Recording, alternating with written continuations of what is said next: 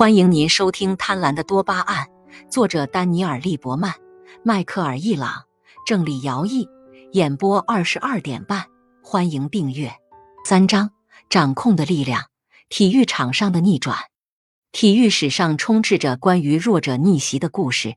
天才从贫寒的环境中脱颖而出，二线选手凭着一腔孤勇赢得冠军，临时队员成为职业选手。简而言之，就是后来居上，击败另一名球员、另一支球队或生活本身取得胜利。这几乎是体育电影永恒不变的主题：光辉岁月、追梦赤子心、少棒闯天下、红粉联盟、洛奇、篮球梦和龙威小子。但问题仍然存在。为何一个球员或一个团队能战胜在技术和能力上明显胜于他们的对手？这种情况经常发生，不能只归因于运气。答案正是自我效能。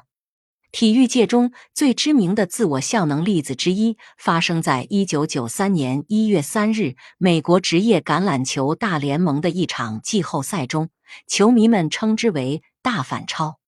在第三节比赛中。布法罗比尔队以三三五落后于休斯敦游工队。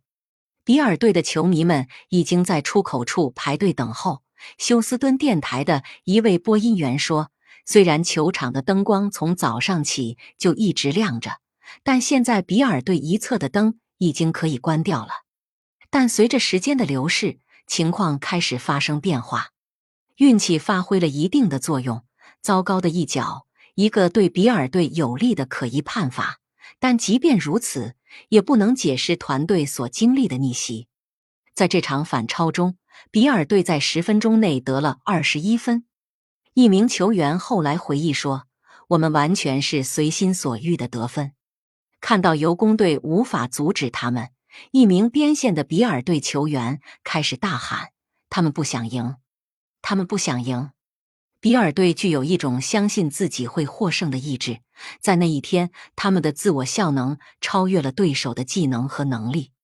比尔队把比赛拖入加时赛，并以一个三十二码外场进球获胜，总比分定格在四幺三八。这场胜利是美国职业橄榄球大联盟历史上落后最多的反超。值得注意的是，比尔队的明星四分卫吉姆·凯利前一周刚受伤，在与游工队的比赛中未能上场，他由替补弗兰克·赖希替代。而赖希也是大学橄榄球史上最大反超纪录的保持者。十年前，他带领马里兰水龟队从上半场的零三十一落后，最后以四二四零战胜了战无不胜的迈阿密飓风队。比尔队战胜游工队四年后，由四分卫托德·科林斯率领的球队从二十六分落后追上来，并反超击败印第安纳波利斯小马队，创下常规赛第二高分纪录。布法罗比尔队的自我效能似乎总能自我增值，成功激发自信，而自信又产生了成功。顺从的猴子，谦卑的间谍。伊利诺伊州精神病研究所的研究人员给短尾猕猴注射了一种多巴胺促进药物。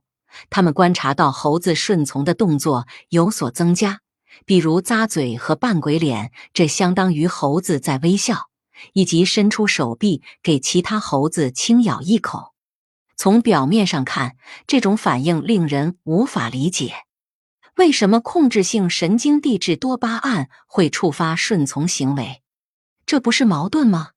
一点儿也不矛盾。在控制回路中，多巴胺驱动的是控制环境，而不一定是环境中的人。多巴胺想要更多，但他不在乎他是如何得到的。无论道德还是不道德，控制还是顺从，对多巴胺而言都是一样的。只要它能使未来更好。设想一个打入敌国的间谍试图进入政府大楼。他在一条小巷里徘徊时，不小心撞上了门卫。为了让门卫配合，间谍会将门卫视为平级甚至是上级。顺从行为的目的是控制环境和达到目标。顺从行为可能包含消极的含义，例如任人摆布，但它的范围要比这宽得多。在现代社会中，顺从行为往往是社会地位提升的标志，比如严格遵守礼仪、注意社会习俗，以及在谈话中尊重他人。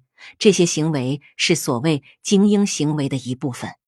他们有一个共同的名称，叫做礼貌，源自“王公”这个词，因为它最初是贵族行为。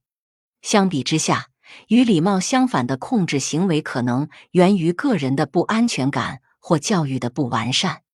规划、坚韧和意志力可能体现在个人努力中，也可能体现在与他人的合作中。这些是控制回路多巴胺、帮助我们支配环境的方法。但是，当系统失去平衡时，我们会有何表现和感受呢？